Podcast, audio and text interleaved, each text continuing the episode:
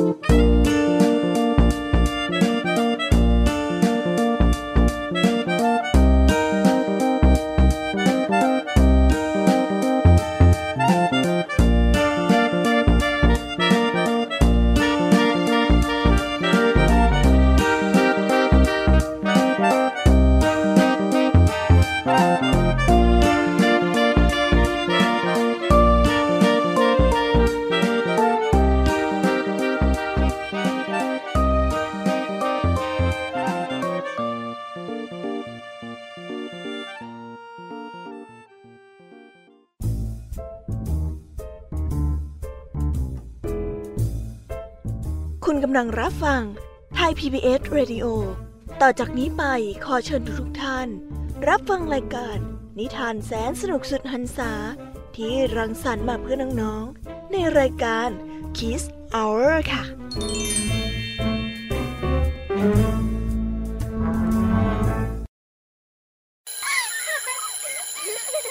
โรงเรียนเลิกแล้วกลับบ้านพร้อมกับรายการ Kids Hours โดยวัญญาชยโย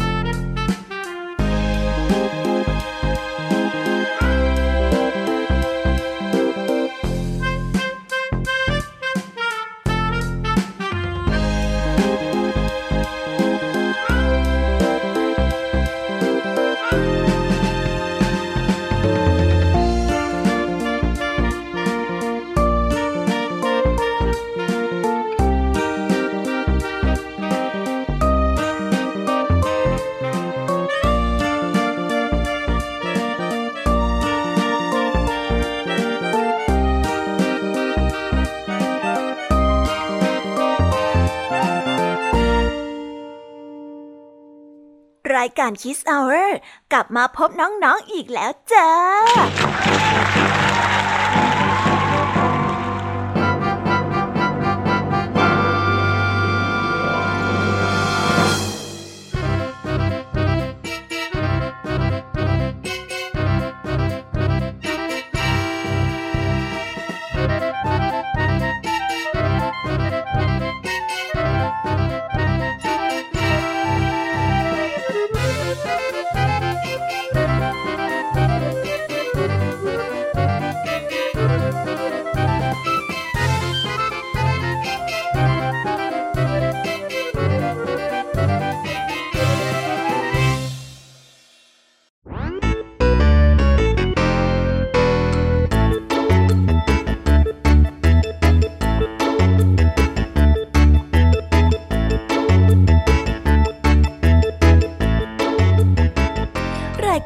การ Kiss Hour กลับมาพบน้องๆอีกแล้วจ้า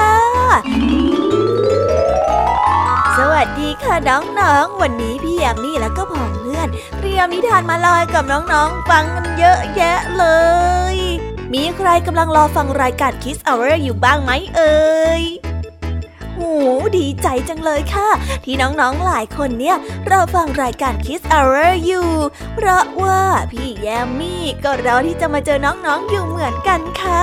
วันนี้เนี่ยพี่แยมมี่กับพ่องเพื่อน มีนิทานมากมายที่จะมากระตุกต่อมจินตนาการของน้องๆ ให้ไปตะลุยกับโลกแห่งนิทาน เริ่มต้นโดยคุณครูไหวใจดีค่ะ ที่นำนิทานเรื่อง กล้วยสองปลี ที่เล่าเรื่องราวของชายยาจกที่พยายามหากล้วย เพื่อที่จะนำไปทำพิธีกรรมอะไรบางอย่าง ที่ให้สาวลักสาวหลง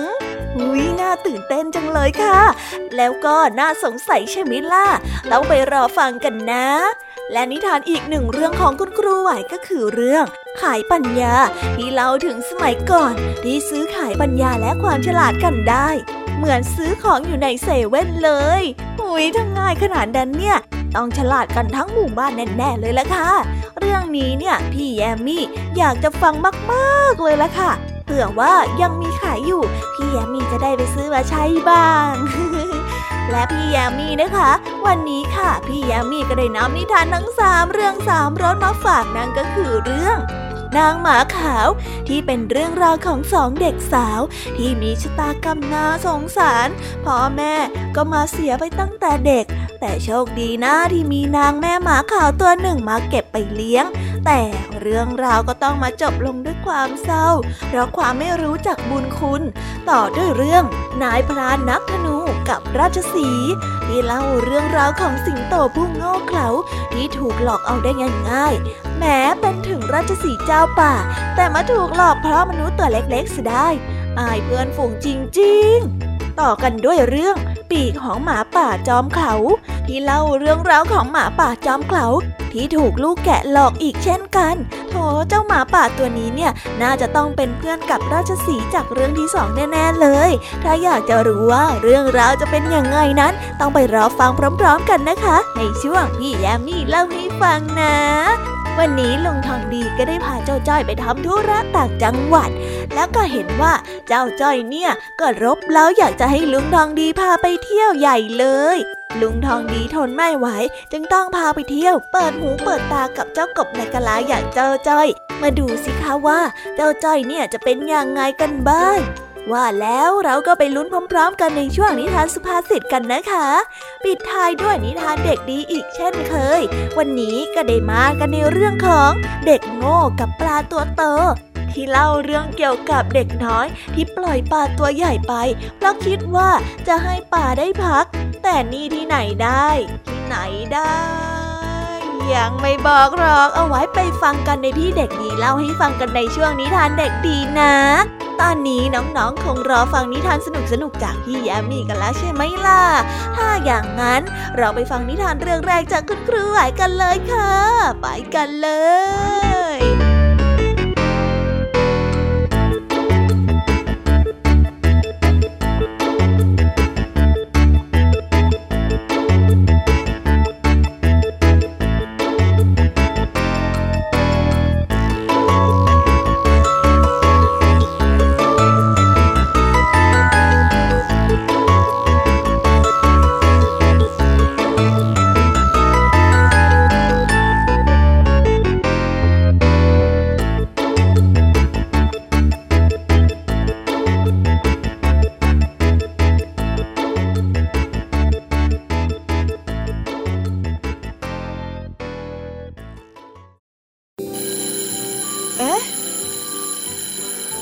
อดดังแล้ว อุ้ยต้องไปเข้าเรียนแล้วล่ะค่ะ ไม่รอช้า เราไปหาคู่ไหวกันเถอะ ไปกันเลย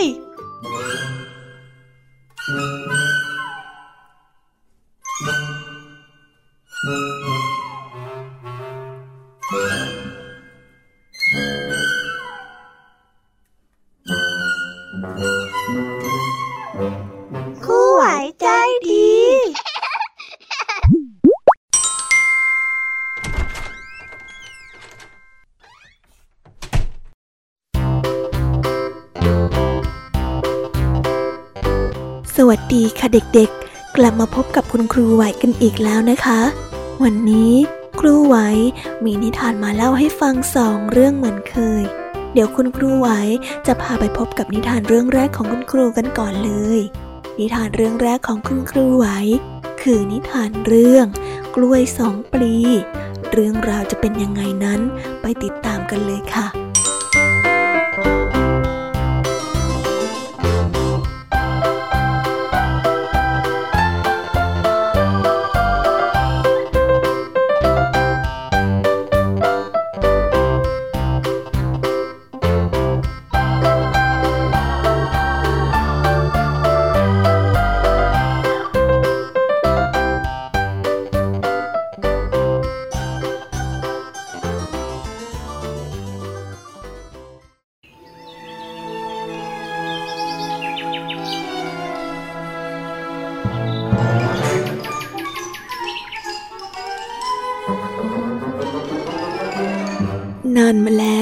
มีชายาจกไปหลงรักกับลูกเศรษฐี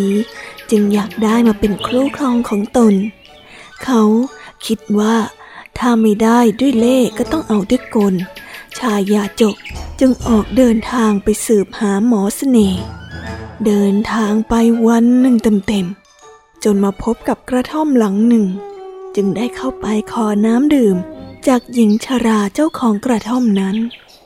ยายแก่ได้ถามชายยาจกว่าจะเดินทางไปไหน ชายยาจกจึงเล่าประสงค์ของตัวเองให้ฟัง เมื่อได้ฟังแล้ว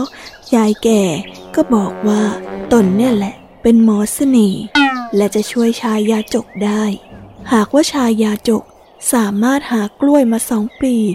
มาให้เป็นเครื่องยาในการทำเสน่ห์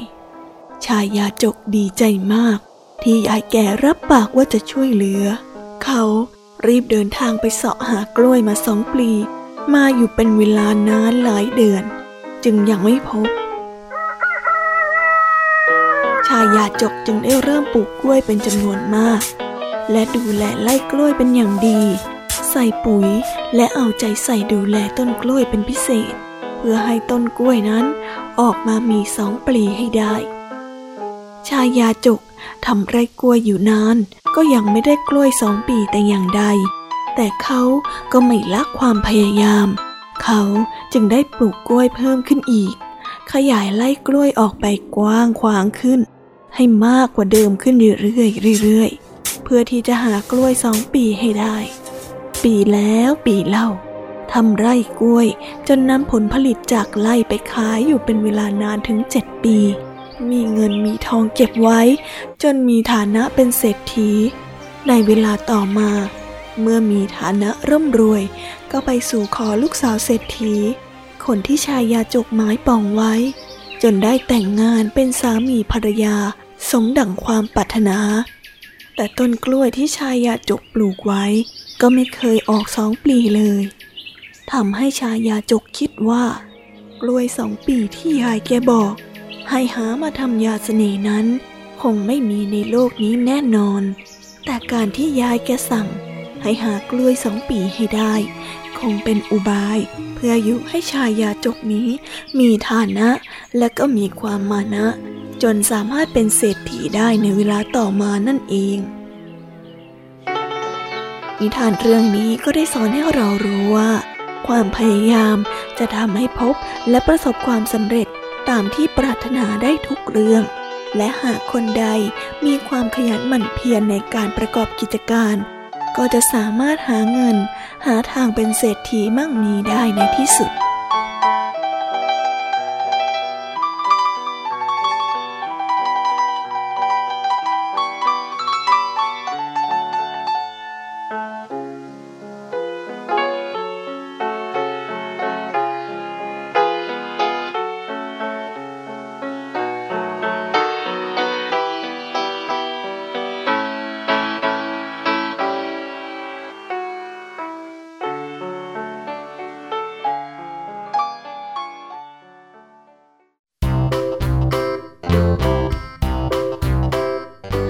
กันไปแล้วนะคะสำหรับนิทานเรื่องแรก เด็กๆรู้ไม่เอ่ยว่ากล้วยสองปลีคืออะไร กล้วยสองปลีก็คือกล้วยที่มีปลีงอกออกมาติดกันเหมือนแฝดซึ่งเป็นสิ่งที่มีโอกาสเกิดขึ้นได้ยากมากๆ นั่นเองล่ะค่ะเด็กๆ ต่อไปไปต่อกันในนิทานเรื่องที่สองกันก่อนเลยนะคะ ในนิทานเรื่องที่สองนี้มมีชื่อเรื่องว่า ขายปัญญา เอ๊ะ ถ้าเด็กๆสงสัยกันแล้วเนี่ย งั้นเราไปฟังนิทานเรื่องที่สองนี้กันเลยค่ะ ไปฟังกันเลย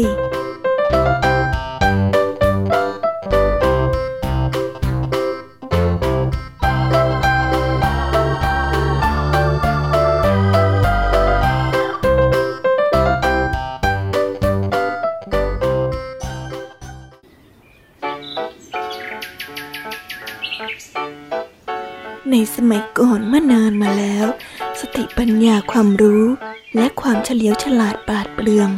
สามารถขายได้ และมีการนำมาวาง เหมือนกับสินค้าต่างๆ ในตลาดในปัจจุบันนี้ ดังนั้น ทุกวันก็จะมีผู้ที่นำความรู้ และเอาตัวปัญญานี้มาขายเสมอ ในวันหนึ่ง ในเวลาตอนบ่าย แดดร้อนจัดจนเป็นเปลว มีชายคนหนึ่ง ได้เอาปัญญามาวางขาย โดยบรรจุตัวปัญญา ลงไปในหาบจนเต็มแล้ว ก็ได้ยกหาบ ผ่านเปลวแดดมาจนถึงประตูเมือง แต่พอเข้ามาท่านใดนั้นก็นึกกลัวว่าอากาศร้อนๆแบบนี้ จะทำให้อารมณ์ของตนเปลี่ยนไป เขาจึงสอดสายสายตาดูร่มไม้ร่มใหญ่บริเวณรอบๆในที่สุดก็มองเห็นร่มว่าใหญ่ใบตก มีร่มแผ่กว้างหน้าพัก เขาจึงแวะเข้าไป แล้ววางหาบตัวปัญญาที่นำมาขายลง แล้วก็ได้เอนหลังหลับไปด้วยความเหนื่อยอ่อน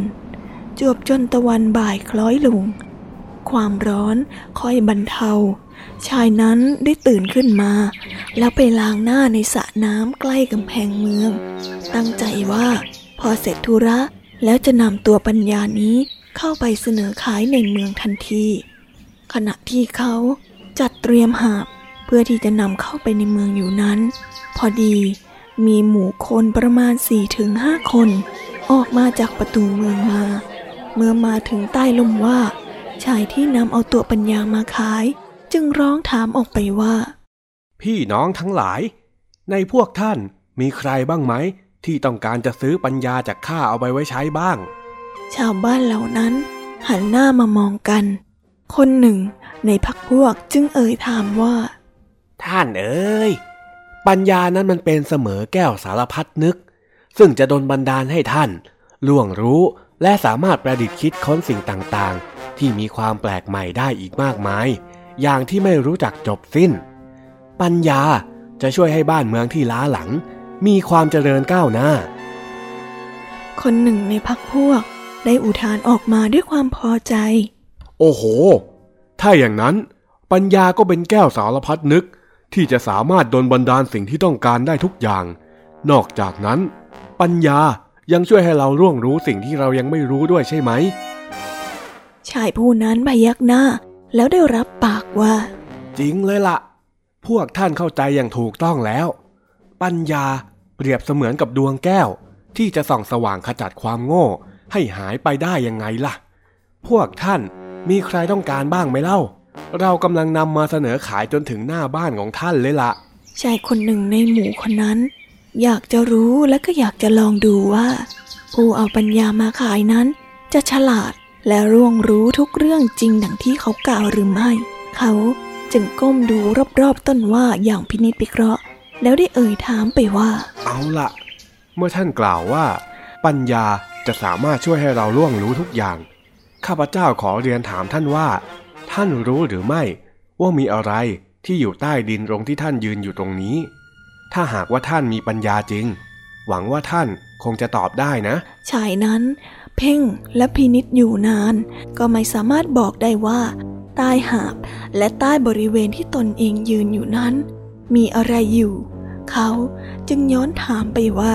แล้วท่านล่ะสามารถบอกได้หรือเปล่า ว่าอะไร ที่อยู่ใต้เท้าที่เรายืนตรงนี้ ชายที่ถามได้พยักหน้า แล้วก็ตอบออกไปทันทีว่า แม้เราจะไม่มีตัวปัญญามาขาย แต่เราก็กล้าบอกว่า ใต้หาบของตัวปัญญานี้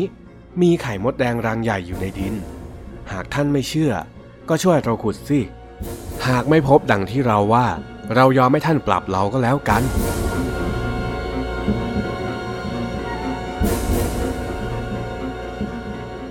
ายคนนั้นตกลง ต่อจากนั้นคนทั้งหมดต่างช่วยกันขุดลงไปให้ลึกเกือบท่วมศีรษะ จึงพบไข่มด พร้อมทั้งแม่ลูกจำนวนมาก มากมาอยู่ในโพรงนั้นจริง ๆ ซึ่งการกระทำครั้งนี้ทำให้ชายผู้ที่นำปัญญามาขายนั้น รู้สึกอับอายยิ่งนัก ด้วยเหตุนี้เขาจึงยกหาปัญญา เดินหมุนกลับไปทางเดิม และไม่ยอมเอาตัวปัญญามาวางขายอีกเลย เพราะว่าเจ็บใจที่ถูกสบประมาทต่อหน้า เขาได้เดินทางออกไปเรื่อยๆ เป็นเวลานานจนกระทั่งไปพบกับคนผิวขาว ได้แก่พวกฝรั่งนั่นเอง เขาจึงเอาปัญญานี้ออกมาและก็นำไปวางขาย Oh my god และด้วยเหตุนี้เอง จึงทำให้ชาวยุโรปเจริญรวดเร็ว สามารถคิดและประดิษฐ์สิ่งต่างๆ ได้โดยไม่รู้จักจบสิ้น นอกจากนั้นยังมีการศึกษาเล่าเรียน ตลอดจนวิธีค้นคว้า ซึ่งดีกว่าพวกเราเสียอีก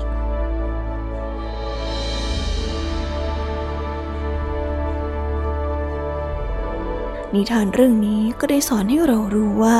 ปัญญาเป็นเรื่องของนามธรรม จะซื้อจะขายกันเหมือนวัตถุหาไม่ได้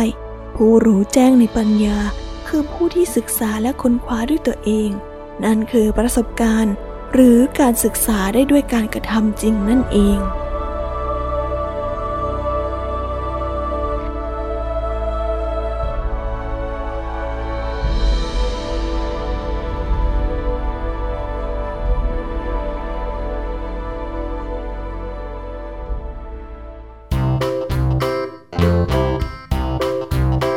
แล้วก็ได้จบกันไปแล้วนะคะสำหรับนิทานเรื่องที่สองเป็นยังไงกันบ้าง ได้ข้อคิด หรือว่าเห็นข้อแตกต่างอะไร จากการได้ฟังนิทานกันไม่เอ่ย วันนี้ก็หมดเวลาของคุณครูไหวแล้วครูไหวก็ขอส่งต่อเด็กๆ ให้ไปฟังนิทานในช่วงต่อไปกับพี่แยมมี่กันเลยนะคะ ส่วนวันนี้คุณครูไหวก็ต้องขอกล่าวคำว่า สวัสดีค่ะ บ๊ายบาย ไปหาพี่แยมมี่กันเลย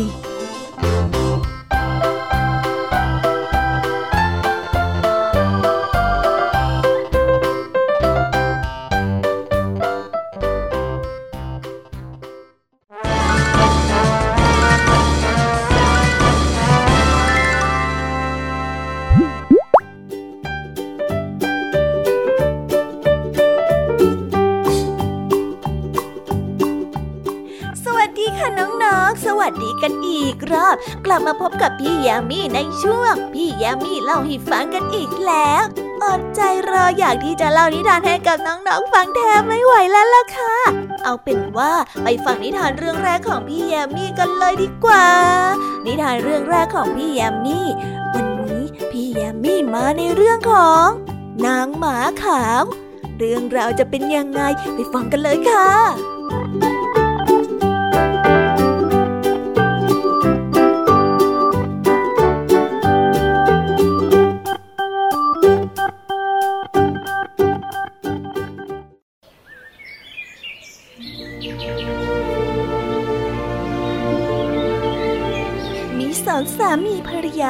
อาศัยอยู่ในหมู่บ้าน ซึ่งฝ่ายภรรยานั้นได้ท้องแก่ใกล้คลอดแล้ว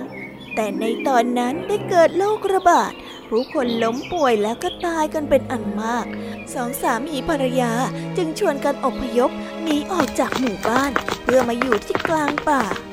แล้วต่อมาภรรยาของเขาก็ได้คลอดลูกออกมา เป็นลูกฝาแฝดเป็นหญิงทั้งสองคน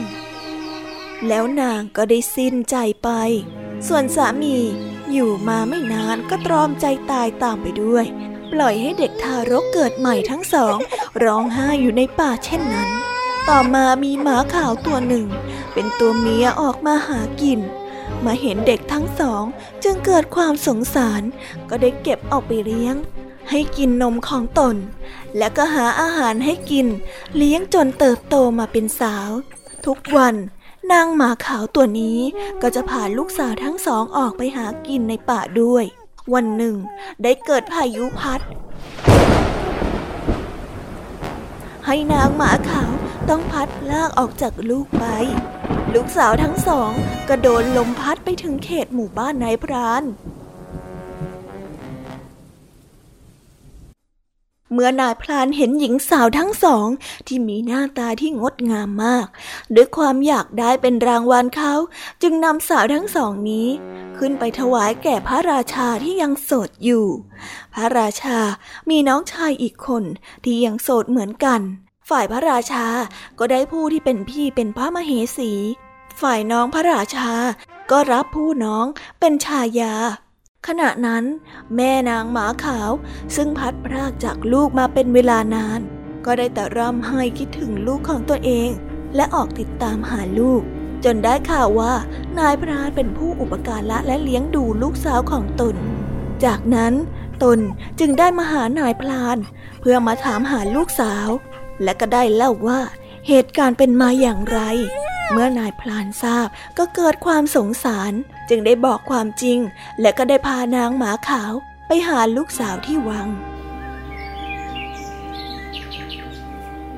เมื่อพามาถึงพระราชวัง นายพลานก็ทูลพระราชาตามความจริง แต่พระมเหสีนั้นอับอายขายหน้า เกรงว่าคนจะรู้ว่าตนเองเป็นลูกสาวของหมาขาว จึงทูลเท็จต่อพระสวามีไปว่า ไม่เป็นความจริง พร้อมทั้งขับไล่นายพรานและหมาขาวนั้นออกไป แต่นางหมาขาวไม่ยอมไป พร้อมทั้งอธิบายว่า ตนคือแม่ของพระมเหสี ส่วนพระมเหสีคือลูกสาวคนโตของนางหมาขาว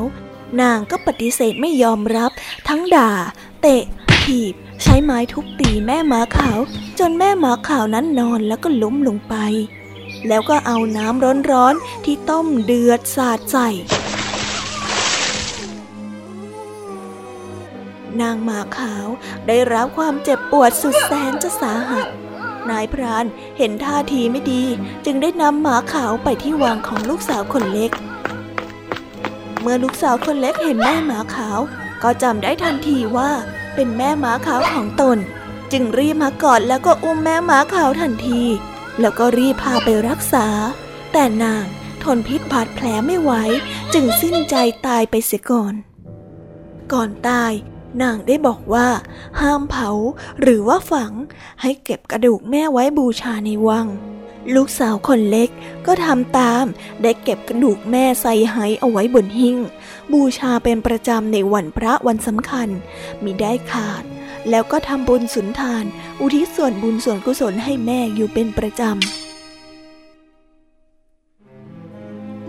อยู่ต่อมาได้เกิดอัศจรรย์ กระดูกของแม่กลายเป็นทองคำ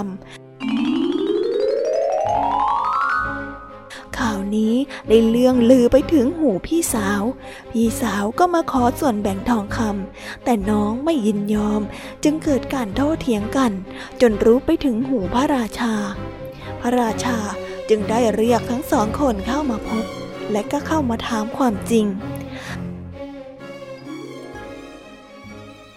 ในที่สุดความจริงก็ปรากฏ พระราชาโกรธที่พระมเหสีของพระองค์ เป็นคนที่โกหก และเป็นคนที่อักตันอยู่ต่อผู้มีพระคุณ จึงตัดสินประหารชีวิต ส่วนน้องสาวได้อยู่ในพระราชวังดังเดิม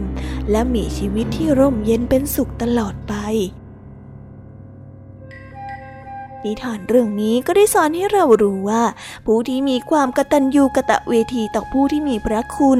มีความเมตตากรุณาจะส่งเสริมให้บุคคลนั้น ได้พบเจอแต่ความสุขความเจริญ รุ่งเรืองทั้งในปัจจุบันและในอนาคต ส่วนคนที่เป็นคนอกตัญญูต่อผู้ที่มีพระคุณ มีจิตใจโหดเหี้ยมอมหิตหรือไม่มีใจเมตตาสงสาร ก็จะได้รับกรรมนั้นในภายภาคหน้าเช่นกัน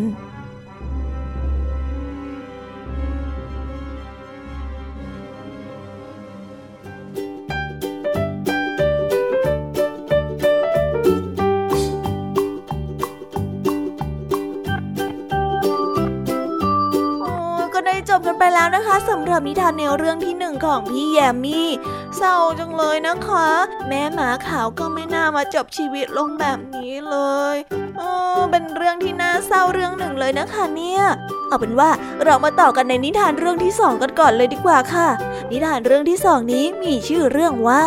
นายพรานนักธนูกับราชสี เรื่องราวจะเป็นอยังไงนั้น ไปฟังพร้อมๆกันเลยค่ะ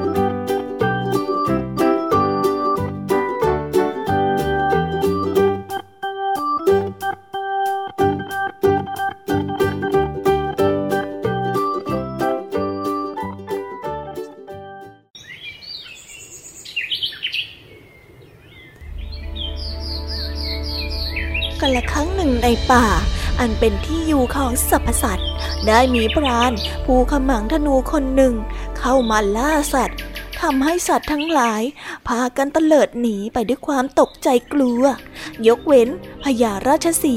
ผู้เป็นเจ้าป่าตัวเดียวเท่านั้น ที่ใจกล้าไม่ยอมหนีทำท่าจะกระโจนเข้าไปสู้กับนายพรานชาก่อน อย่าเพิ่งเข้ามา เดี๋ยวข้าจะส่งทูตไปเจรจากับเจ้า ว่าแล้วนายพรานก็ได้ยิงลูกศรไปถูกชายโครงของราชสีห์ผู้ที่เป็นเจ้าป่ามันได้รู้สึกเจ็บปวด ส่งเสียงร้องหวยหวนและก็วิ่งตะเลิดเข้าไปในดงไม้ป่าทึบ เมื่อหมาจิ้งจอกตัวหนึ่ง เห็นเจ้าป่าวิ่งตะเลิดหนีมา จึงรีบเข้าไปสอบถามว่า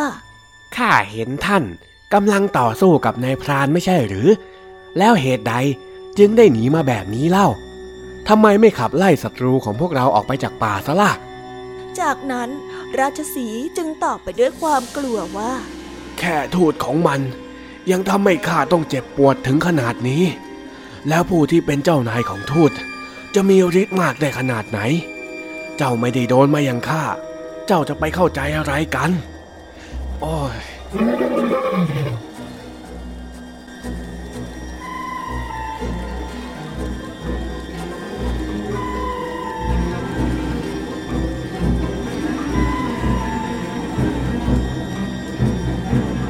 นิทานเรื่องนี้ก็ได้สอนให้เรารู้ว่า ผู้ที่งอเขลาย่อมไม่สามารถพิจารณาแยกแยะว่า สิ่งใดคือเรื่องจริง และสิ่งใดคือกลลวง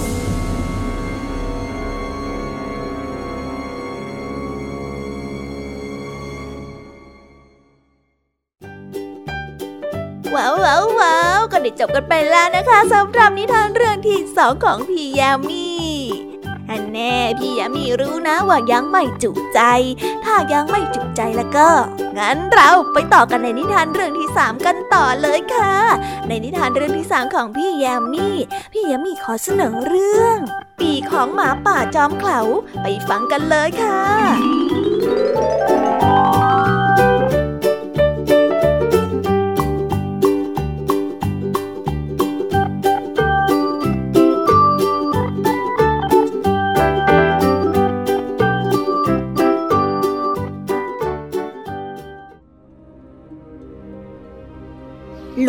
ตัวหนึ่ง พลัดหลงจากฝูงออกมาถึงชายป่า เพราะมัวแต่เพลิดเพลินกับการเล็มหญ้าจนลืมตัวหมาป่าผู้หิวโหยตัวหนึ่ง เดินออกมาจากป่าลึก เพื่อที่จะไปยังทุ่งกว้าง ที่ฝูงแกะจำนวนมากหากินอยู่ ระหว่างทางก็ได้พบกับลูกแกะหลงป่าเข้าหมาป่าจึงดีใจยิ่งนัก ราะมันไม่ต้องเสี่ยงเดินทางไปหาฝูงแกะ ที่มีหมาเลี้ยงแกะและเจ้าของแกะคอยระมัดระวังไว้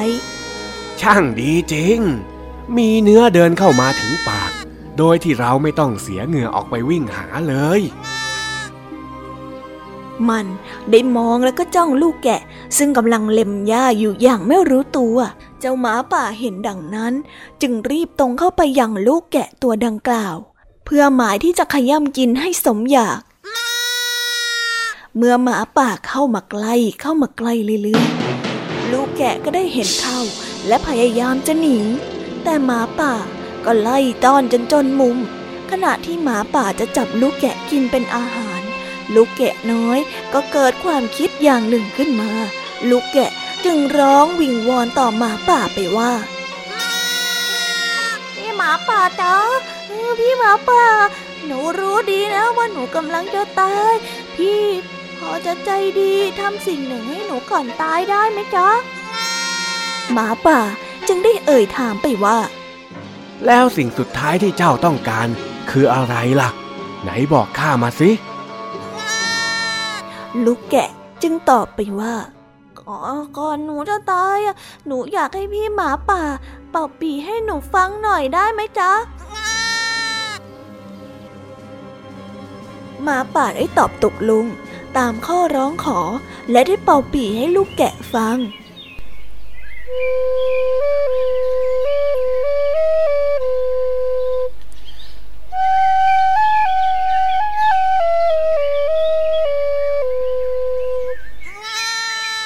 เมื่อหมาป่า หยุดเป่าปีลูกแกะก็เลยเอ่ยขึ้นมาว่า โอ้ เพลงอะไรกัน ช่างไพเราะจับใจเสียจริงเลย พี่ช่วยเป่าให้ดังขึ้นอีกหน่อยนะจ๊ะ พี่เป่าปีได้ไพเราะกว่าคนที่เลี้ยงแกะที่เลี้ยงฉันมาเสียอีก มาป่าก็ได้หลงไปกับคำชมของลูกแกะ และก็ได้เป่าปีดังขึ้นดังขึ้น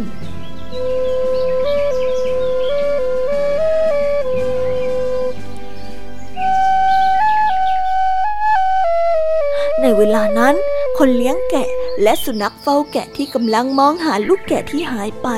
ก็ได้ยินเสียงปีพวกเขาจึงได้วิ่งเข้าไปตามหาเสียง และเข้าจับหมาป่าตัวนั้น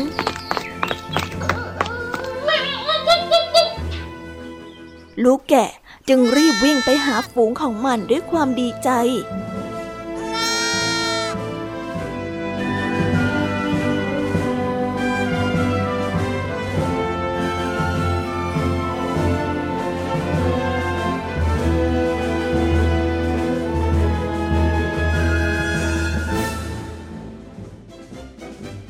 ทานเรื่องนี้ก็ได้สอนให้เรารู้ว่า ทุกอย่างย่อมมีทางออก หากมีสติและความตั้งใจในการแก้ไข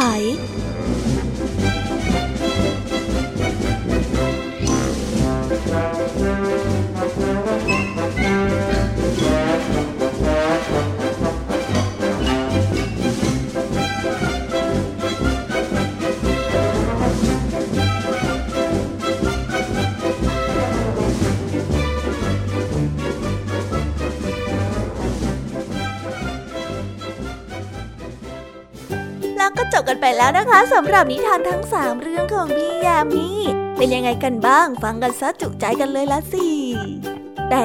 ยังไม่หมดแต่เพียงเท่านี้ค่ะ งั้นพี่ยามีก็ต้องขอส่งต่อ ให้น้องๆไปพบกับเจ้าจ้อยและก็ลุงดองดีในช่วงต่อไปกันเลย ในช่วง นิทานสุภาษิตค่ะ งั้นพี่ยามีก็ต้องขอตัวไปพักแป๊บนึงนะคะ เดี๋ยวกลับมาใหม่ บ๊ายบายค่ะ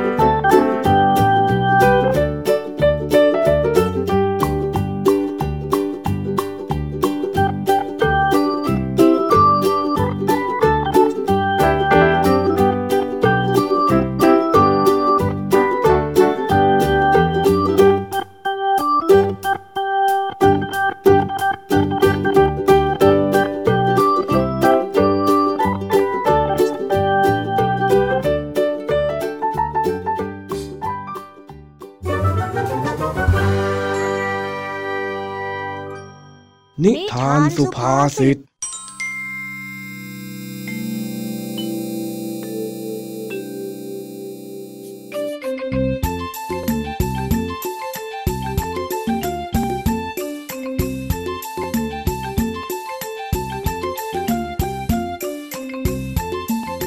ันนี้ลุงทองดี พาเจ้าจ้อยมาทำธุระที่ต่างจังหวัด เมื่อเสร็จธุระ เจ้าจ้อยจึงอ้อนให้ลุงทองดีพาไปเที่ยว ด้วยความที่เจ้าจ้อยรบเร้า ลุงทองดีจึงต้องพาไปแวะเที่ยว ลุงทองดี นี่ก็เสร็จธุระแล้วว่ะลุงพาจ้อยไปเที่ยวหน่อยสิจ๊ะนะนะนะนะนะไหนไหนๆก็มาทั้งทีนุงอะนะลุงทองดีนะ ก็นี่ไง ข้าพาเองมานั่งรถเที่ยวตั้งไกล เองยังไม่ชอบใจอีกเหรอเจ้าจ้อย โอ้ มันก็ไม่เห็นเหมือนจะเป็นการเที่ยวตรงไหนเลยอะแค่นั่งมาแล้วก็นั่งกลับเองอะอะอะ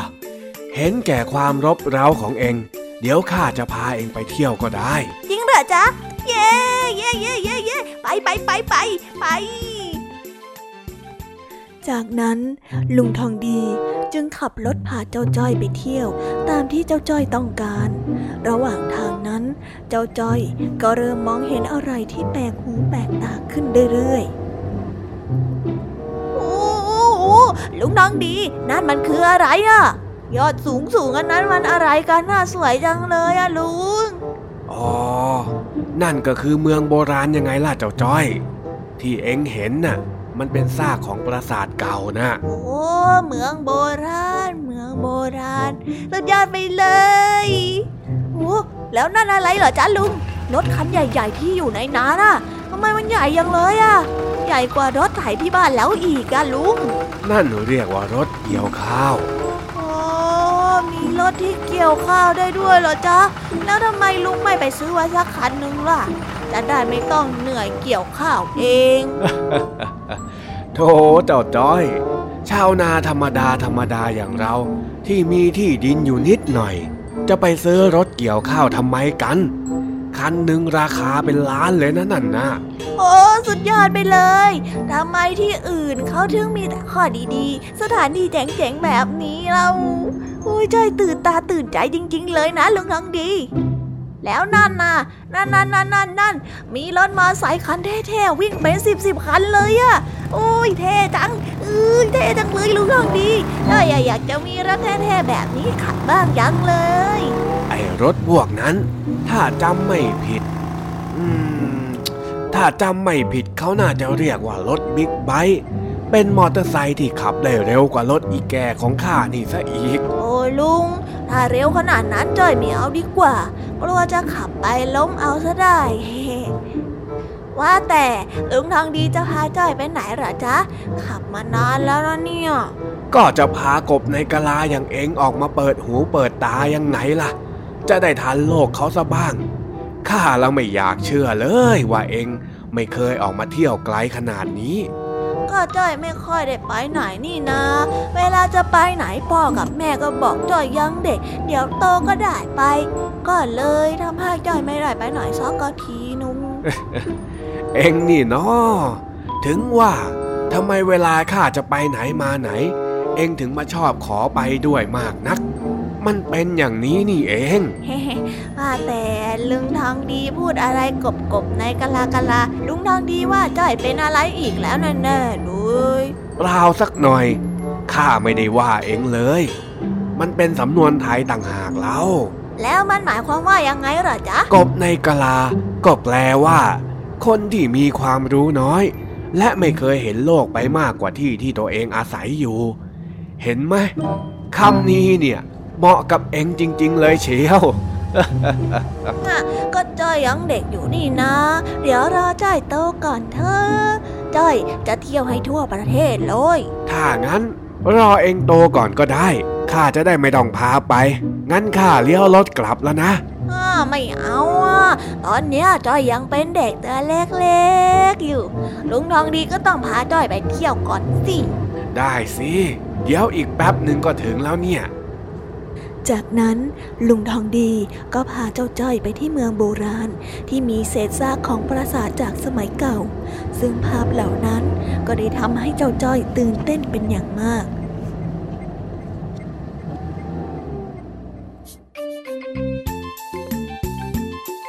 โอ้ลุงลุงลุงดูนี่สิทำไมมันสวยอย่างนี้ล่ะจ๊ะ ที่ขนาดเป็นแค่ซากที่เหลือไว้แล้วนะเนี่ย ถ้าเป็นตอนที่มันยังสวยๆอยู่ มันจะสุดยอดขนาดไหนเนี่ย นี่แหละเจ้าจ้อย ถึงจะเหลือแต่ซาก แต่ก็ยังทิ้งความงดงามไว้ให้คนรุ่นหลังได้ดู คนสมัยก่อนนี่เขาก็เก่งเหมือนกันนะ ขนาดข้ามาดูกี่ทีกี่ทีข้าเองก็ยังตื่นเต้นเลย ดี๋ยว วันพรุ่งนี้จ้อยจะเอาไปเล่าให้เพื่อนๆฟัง ว่าจ้อยได้เห็นอะไรมาพวกไอ้แดงไอ้สิงมันต้องอิจฉาจ้อยแน่ๆเลยลุงลองดี เห็นไหมว่า คนที่ได้ไปเห็นโลกกว้าง มันเท่ขนาดไหน ถ้าอยากรู้เรื่องราวของโลก เองก็ต้องเรียนรู้ไว้เยอะๆถ้าหากว่ายังไม่มีโอกาสได้ไปด้วยตัวเอง ก็ให้หาหนังสือในห้องสมุดมาอ่าน เหมือนกับว่าาตัวยังไม่ได้ไป ก็ให้สมองพาเราไปเที่ยวก่อนยังไงล่ะเจ้าจ้อย ดีจังเลยจ้อยชอบการเที่ยวจังเลยจ้ะลุง เดี๋ยวกลับไปจ้อยจะเริ่มหัดอ่านหนังสือบ้างแล้ว จะได้มีเรื่องไว้เล่าให้คนอื่นฟัง จ้อยจะได้เป็นคนที่เท่ที่สุดในกลุ่มเพื่อนด้วย เออ ดีเลย ถ้าเอ็งอยากจะอ่าน เอ็งไปอ่านหนังสือของข้าก็ได้ข้ามีเก็บไว้เต็มไปหมดเพ ราะว่าข้าเองก็เป็นคนหนึ่งที่ไม่ค่อยจะมีโอกาสได้ไปไหน เลยต้องหาหนังสือมาอ่านยังไงล่ะ ดีเลย งั้นถ้ากลับบ้านไป เดี๋ยวจ้อยจะไปเอาหนังสือที่บ้านลุงนะ ได้สิ อยากได้เท่าไรเอ็งก็ขนไปเลยข้าไม่หวงหรอก แต่ว่าตอนนี้เรากลับบ้านกันดีกว่าจ้ะ เดี๋ยวแม่จ้อยจะบ่นว่าหายไปนานอะ อ้าว นี่เอ็งไม่ได้บอกแม่เอ็งว่ามาทำธุระกับข้าหรอกหรือ ถ้าบอกก็ไม่ได้มาสิจ๊ะ เออเหอไอหลานคนนี้ งั้นรีบกลับเลย เดี๋ยวแม่เองจะมาบ่นข้าว่าชอบพาเองมาเที่ยวไกลๆแบบนี้อีก เออ รู้อย่างนี้ข้าไม่ให้เองมาด้วยสักก็ดี วอนหาเรื่องให้ข้าโดนบ่นหูชายอีกแล้ว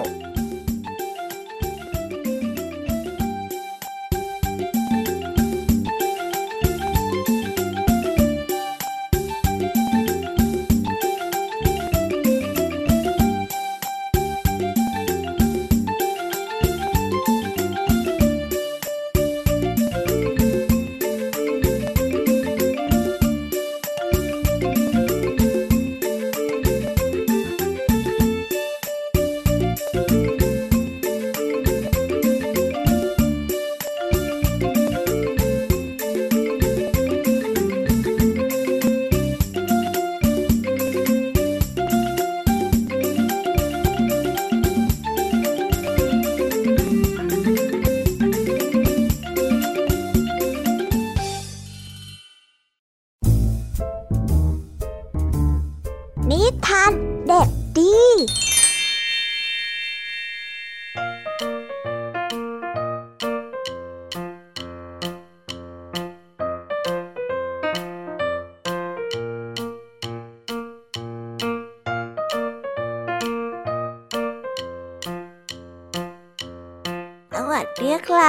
วันนี้ก็กลับมาพบกับพี่เด็กดีกันอีกเช่นเคย วันนี้พี่เด็กดีก็ได้เตรียมนิทานแสนสนุกมาฝากเพื่อนๆกันด้วยนะ วันนี้นะครับ พี่เด็กดีก็ได้นำนิทานเรื่อง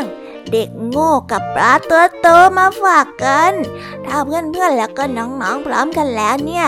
งั้นเราไปฟังนิทานเรื่องนี้พร้อมๆกันเลยครับ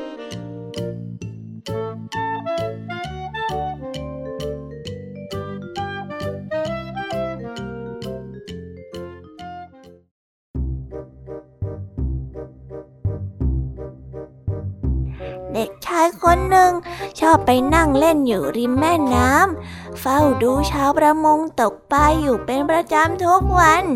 วันหนึ่ง ชาวประมงได้มอบปลาตัวโตให้แก่เด็กชายด้วยความเอ็นดู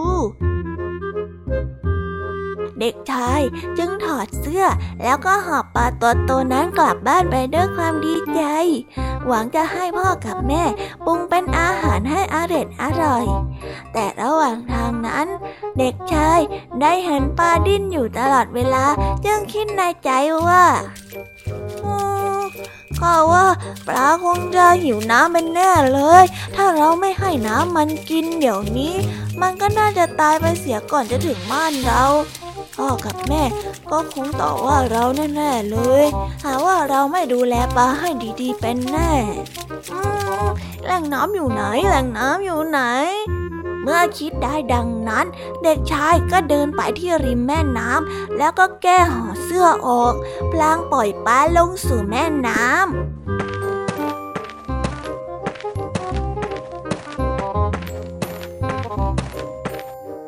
อะอะ ลงไปกินน้ำให้อิ่มนะเจ้าปลาอิ่มแล้วเดี๋ยวค่อยขึ้นมาใหม่ เดี๋ยวฉันจะรออยู่ตรงนี้นะเด็กชายกระทำเช่นนั้นแล้วก็นั่งรออยู่ ส่วนปลาตัวโตนั้นเมื่อได้ลงสู่น้ำก็รีบว่ายแล้วก็หายไปในทันทีจนเวลาผ่านไปหลายชั่วโมง เด็กชายก็นั่งรอเจ้าปลาตัวนั้นอยู่ เอ๊ะทำไมเจ้าปลานั้นถึงยังไม่อิ่มอีกนะ นี่เรารอนานแล้วนะเนี่ย สงสัยจะหิวมากเฮ้ยไม่เป็นไรไม่เป็นไร งั้นเดี๋ยวเรานั่งรออีกสักนิดก่อนแล้วกัน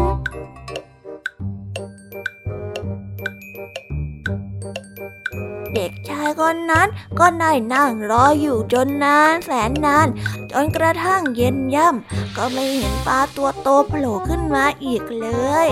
นิทานเรื่องนี้ก็ได้สอนให้เรารู้ว่า การปล่อยโอกาสงามๆให้หลุดลอยไปนั้น ย่อมยากที่จะหวนกลับคืนมาได้อีก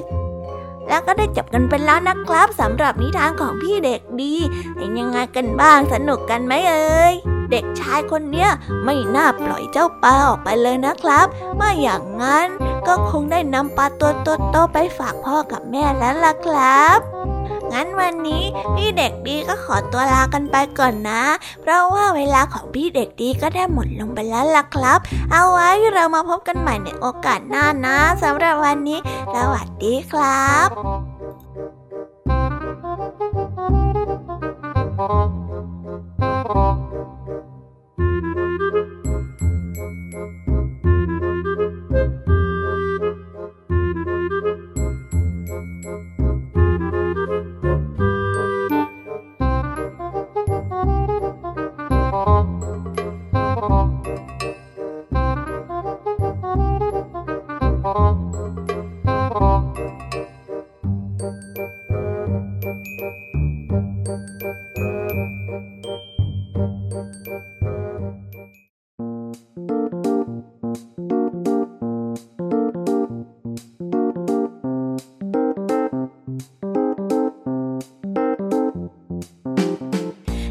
แล้วนะคะสำหรับการตะลุยโลกนิทานกันในวันนี้ เป็นยังไงกันบ้างน้องๆสนุกกันไหมเอ่ยวันนี้มีนิทานที่สนุกสนุกทั้งนั้นเลยนะคะ เยอะไปหมดเลยจำกันแทบไม่หวาดไม่ไหวเลยละค่ะ แต่เนื้อหาสาระสำคัญเนี่ยพี่ยมมีจำได้นะ ว่าแต่น้องๆจำกันได้บ้างไหมเอ่ย ไม่เป็นไรค่ะไม่เป็นไร ถ้าจำไม่ได้ เดี๋ยวพี่ยามีจะมาทบทวนให้อีกหนึ่งรอบนะคะ วันนี้ครูไหวใจดีมาเล่าเรื่องกล้วยสองปลีที่ให้ข้อคิดที่ว่า ความพยายามจะทำให้พบกับความสำเร็จตามที่ปรารถนาได้ทุกเรื่อง และหากคนใดมีความขยันหมั่นเพียรในการประกอบกิจการและการงาน ก็สามารถหาทางเป็นเศรษฐีมั่งมีได้ในที่สุด ส่วนเรื่องที่สองของคุณครูไหวก็คือนิทานเรื่องไขปัญญาที่ให้ขอคิดที่ว่า ปัญญาเป็นเรื่องของนามธรรม จะซื้อจะขายกันเหมือนวัตถุหาได้ไหม ผู้รู้แจ้งในปัญญา คือผู้ที่ศึกษาค้นคว้าด้วยตัวเอง นั่นคือประสบการณ์ หรือการศึกษาด้วยการกระทำจริงนั่นเองและพี่แยมมี่ก็ได้นำนิทานมาฝากกันถึงสามเรื่อง ใครจำกันได้ครบทุกเรื่องบ้างเอ่ยยกมือขึ้น ไม่เป็นไรค่ะ ถ้าจำไม่ได้เนี่ย เดี๋ยวพี่แยมมี่มาทวนให้นะ วันนี้ค่ะพี่แยมมี่ก็ได้นำนิทานทั้งสามเรื่องมาฝากกันนั่นก็คือเรื่อง นางหมาขาว ซึ่งนิทานเรื่องนี้นะคะ ก็ได้สอนให้เรารู้ว่า ผู้ใดมีความกระตันยูกระตะเวทีต่อผู้ที่มีพระคุณ มีความเมตตากรุณา จะส่งเสริมให้บุคคลนั้น พบเจอแต่ความสุขความเจริญรุ่งเรือง ทั้งในปัจจุบันและก็ในอนาคตค่ะ ส่วนเรื่องที่สองก็คือเรื่อง นายพานนักธนูกับราชสีที่ให้ข้อคิดที่ว่า ผู้โง่เขลาย่อมไม่สามารถพิจารณาหรือว่าแยกแยะว่าสิ่งใดเป็นเรื่องจริง หรือว่าสิ่งใดคือกลลวงเรื่องที่สามก็คือเรื่อง ปีและหมาป่าจอมเขลานิทานเรื่องนี้นะคะก็ได้ให้ข้อคิดที่ว่า ทุกอย่างย่อมมีทางออก หากมีสติและมีความตั้งใจในการแก้ไขนั่นเอง ส่วนนิทานสุภาษิตในวันนี้ ลุงทองดีก็ได้พาเจ้าจ้อยไปเที่ยวเปิดหูเปิดตา ไปดูสิ่งที่เจ้าจ้อยไม่เคยได้เห็นมาก่อน ซึ่งเจ้าจ้อยนั้นก็ตื่นเต้นเป็นยกเป็นใหญ่ ลุงทองดีจึงเปรียบเทียบเจ้าจ้อยกับสำนวนที่ว่า กบในกลาที่แปลว่า ผู้ที่มีความรู้และประสบการณ์น้อย รู้เพียงเล็กน้อย แค่ในสภาพแวดล้อมที่ตนเองอยู่นั่นเอง และปิดท้ายด้วยนิทานเด็กดี ที่มาเล่ากันในเรื่องของเด็กโง่กับปลาตัวโต ในนิทานเรื่องนี้นะคะ ก็ได้ให้แง่คิดกับพวกเราเอาไว้ว่า การปล่อยโอกาสงามๆให้หลุดลอยไปนั้น ก็ย่อมยากที่จะหวนกลับคืนมาได้อีก ส่วนวันนี้เวลาก็ได้หมดลงไปแล้วเอาไว้พบกันใหม่ในครั้งหน้านะ ฟังนิทานกันสนุกสนานแล้วเนี่ยก็อย่าลืมทำกันบ้านกันนะคะ เด็กๆ เอาไว้เจอกันใหม่ในโอกาสหน้าค่ะสำหรับวันนี้พี่แยมี่และก็รายการ Kiss Hour ต้องขอตัวลากันไปก่อนแล้วบายบายค่ะ